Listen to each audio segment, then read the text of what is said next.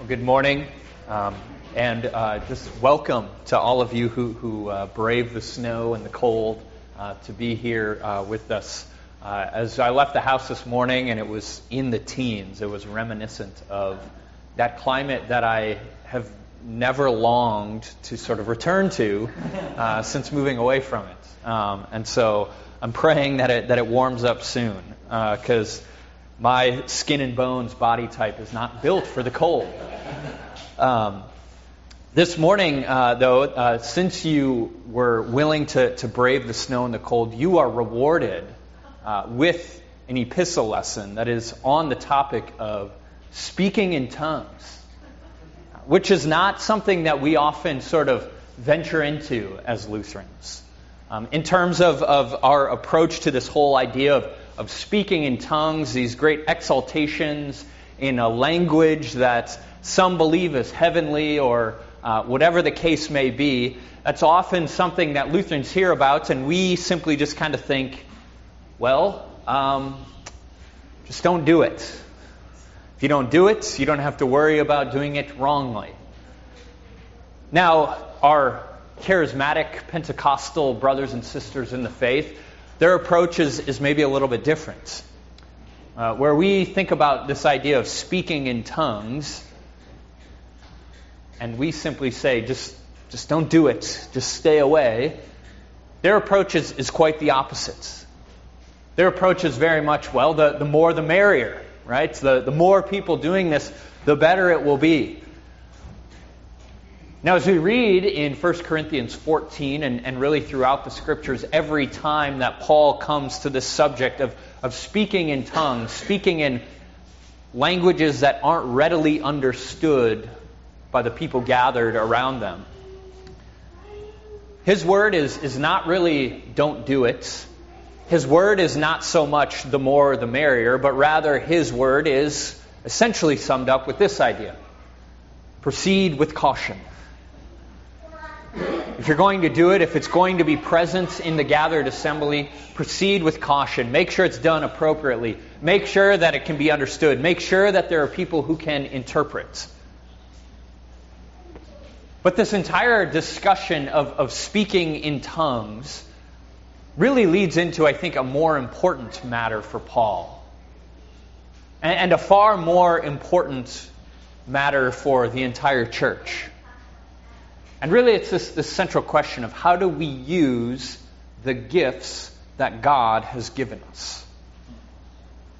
How do we use the gifts that God has given us. Let us just return to, to 1 Corinthians 14 for just a moment. We started with, with verse 12, where Paul writes, So with yourselves, since you are eager for manifestations of the Spirit, gifts of the Spirit, sort of visible, pres- visible evidence that the Spirit is present, since you are eager for manifestations of the Spirit, strive to excel in building up the church. So, here where this word comes after a much longer discussion on speaking in tongues. And sort of the way that I would sum up that discussion and what Paul is dress, addressing in the church here is that speaking in tongues had in the Corinthian church become sort of this like spiritual Mr. Universe competition. Right? Where, where you sort of stand up in the gathered assembly and you're there and you're sort of flexing your spiritual muscles and you're putting on display for everyone around you to see just how gifted you are. Right? And there's no more visible, no more recognizable manifestation of the Spirit than this picture of, of speaking in tongues. And so as people would stand up and they would speak in tongues, these strange languages in the gathered assembly, it would cause others around them to go, oh, wow, look at how holy so and so is. Look at how holy Karen is. Look at how holy Mo is. Oh my goodness, they speak in tongues. And so Paul addresses this and he says, since you're eager for these gifts, these manifestations of the Spirit, strive to embody ones that don't build yourself up, that don't cause others to look at you and say, oh, look at how holy that person is, but rather strive to receive and strive to manifest those gifts that build up the church. That's why Paul continues in verse 13 saying this Therefore, one who speaks in a tongue should pray that he may in- interpret. For if I pray in, my, in a tongue, my spirit prays, but my mind is unfruitful. What am I to do? I will pray with my spirit, but I will pray with my mind also. I will sing praise with my spirit, but I will sing with my mind also. So, what is Paul saying here? He is saying that tongues, this gift of, of speaking in these strange languages, who do they serve to build up? The speaker. So, speaking in a tongue, it may be this great spiritual experience for the person who receives the gift, who receives this manifestation of the Spirit. It may serve for that person who's speaking to say, oh, wow, God's Spirit does in fact rest on me. But without interpretation, what does it do for the people around you? Nothing. It doesn't build up. In fact, it may perhaps even tear down. It may cause some gathered there to wonder, why haven't I received that gift? Why can't I do what that person does? Oh, I must not have received the Spirit, or at least not the same amount of the Spirit. So Paul says again and again, and he says here, pray that you may interpret. So that it's not just you that's built up, but so that it's the whole church that is built up. Verse 16, he says, Otherwise, if you give thanks with your spirit, how can anyone in the position of an outsider say amen to your thanksgiving when he does not know what you are saying? For you may be giving thanks well enough, but the other person is not being built up. I thank God that I speak in tongues more than all of you. Nevertheless, in church, I would rather speak five words with my mind in order to instruct than 10,000 words in a tongue. So Paul says you need to be conscious of those around you. There may be outsiders, there may be guests, there may be those who don't know every single thing that the church does or who don't have that understanding. I actually love here in this uh, passage where it says outsider, the word there is actually the Greek word idiotes. It is the word that we get the word idiot from. Right? There may be idiots among you. Right? And in some places more than others. I don't I don't know. But Paul's point here is there may be those around you who don't have the same level of understanding. They might not understand what this speaking in tongues is all about. They may not understand why this gift is being used or, or what it's all about. And so Paul says you need to be conscious of that. You need to recognize who is with you. You may need to recognize that there are some with you who don't have that same understanding. Right? Even here, when there's weeks where we may not have a guest with us in worship, we still have children. We still have different levels of understanding of the Christian faith. And so, what do we need to be conscious of? We need to be striving to build those people up, to instruct them, to bring them to maturity in faith. People need instruction so that they understand not just manifestation of gifts, but so that they understand the whole of Christ's teaching. Uh, so Paul concludes with this word. He says, Brothers, do not be children in your thinking. Be infants in evil, but in your thinking, be mature. Paul's call to the church is to strive for maturity in the faith. And what does maturity look like? Maturity looks like using what we have been given, not to build ourselves up, but to build the church up to lift up one another, to instruct one another, to teach one another, to see that each and every one of us achieve maturity in the faith, to see that each and every one of us learn to use the gifts that God has given each of us to build up Christ's church. Now, as far as I know, there's not a great deal of, of debate or contest taking place at Lamb of God in how people are using their, their gift of tongues in worship. I could just be oblivious. Uh, if that's happening, I would like to be a part of that conversation, please. But I do think there are a couple of questions that this text should cause us to ask ourselves.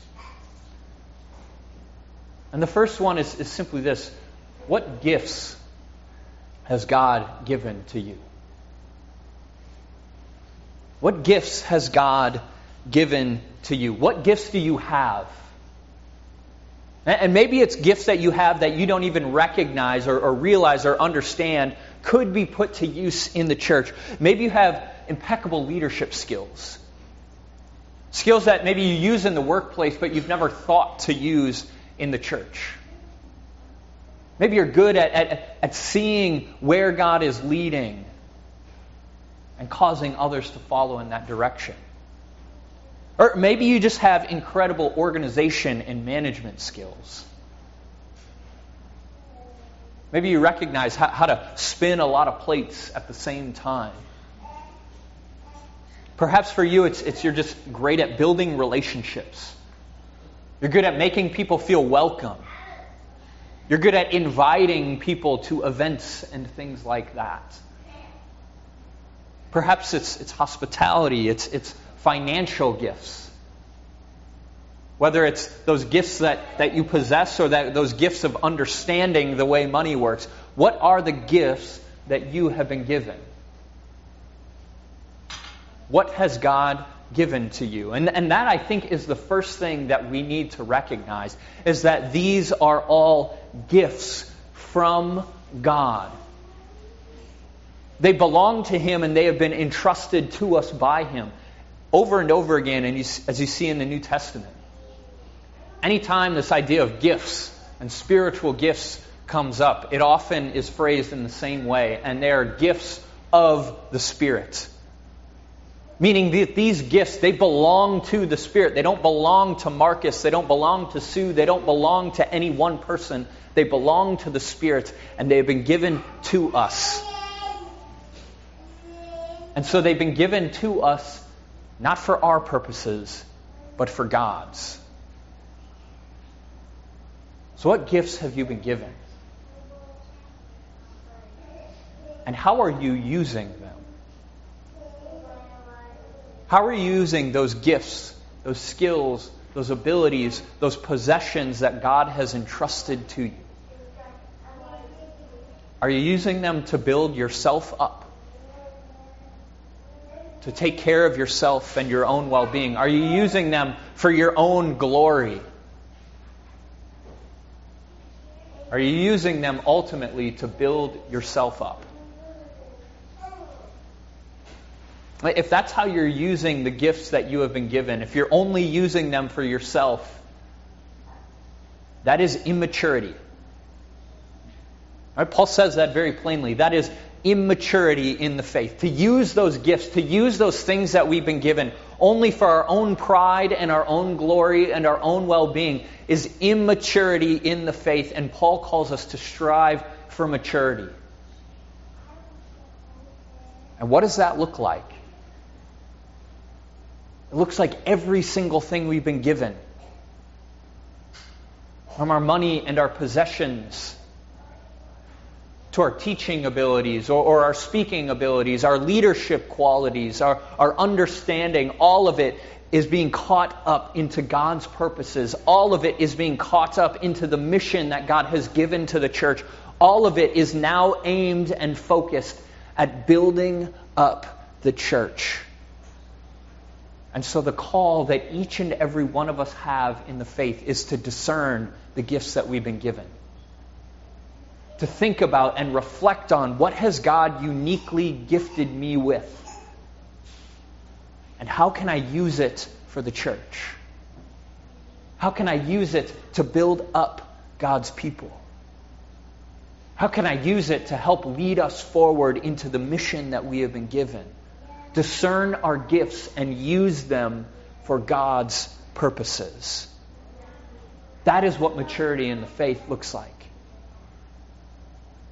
And that shouldn't come as anything as surprising to any of us.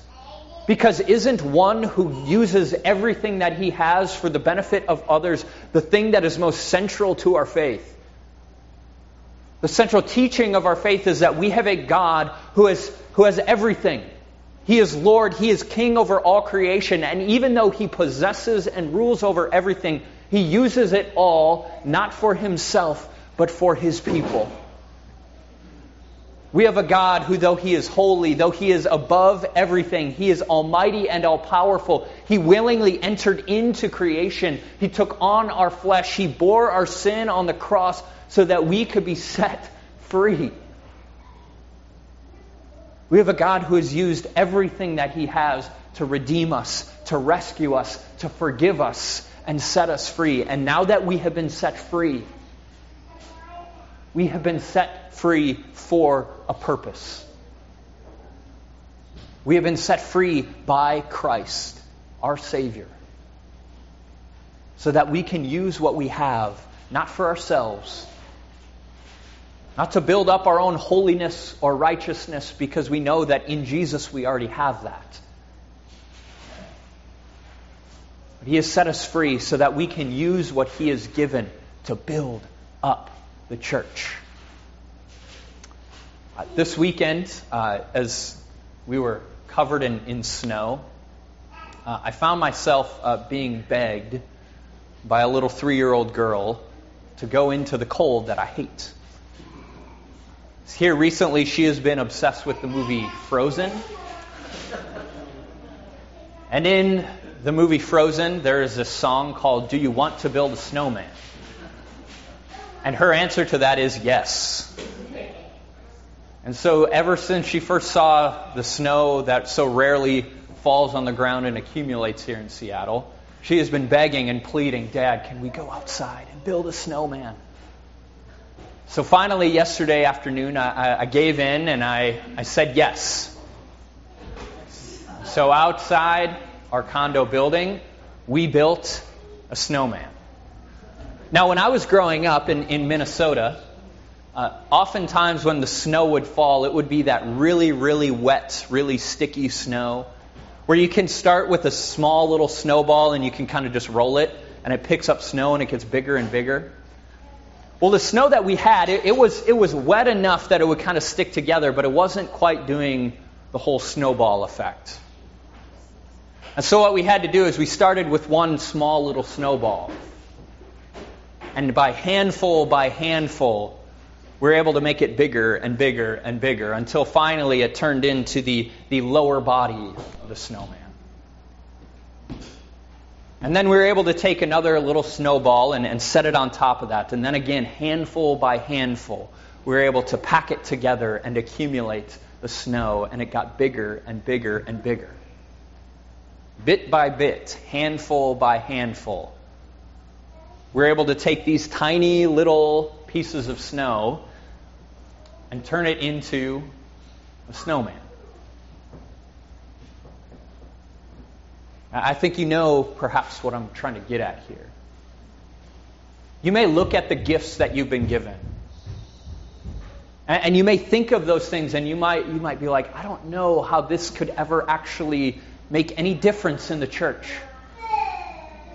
I don't know how this could ever actually bring someone to come and, and know Jesus as their Savior. I'm, I'm not very comfortable with talking about that stuff, and I just don't feel like I'm good at it.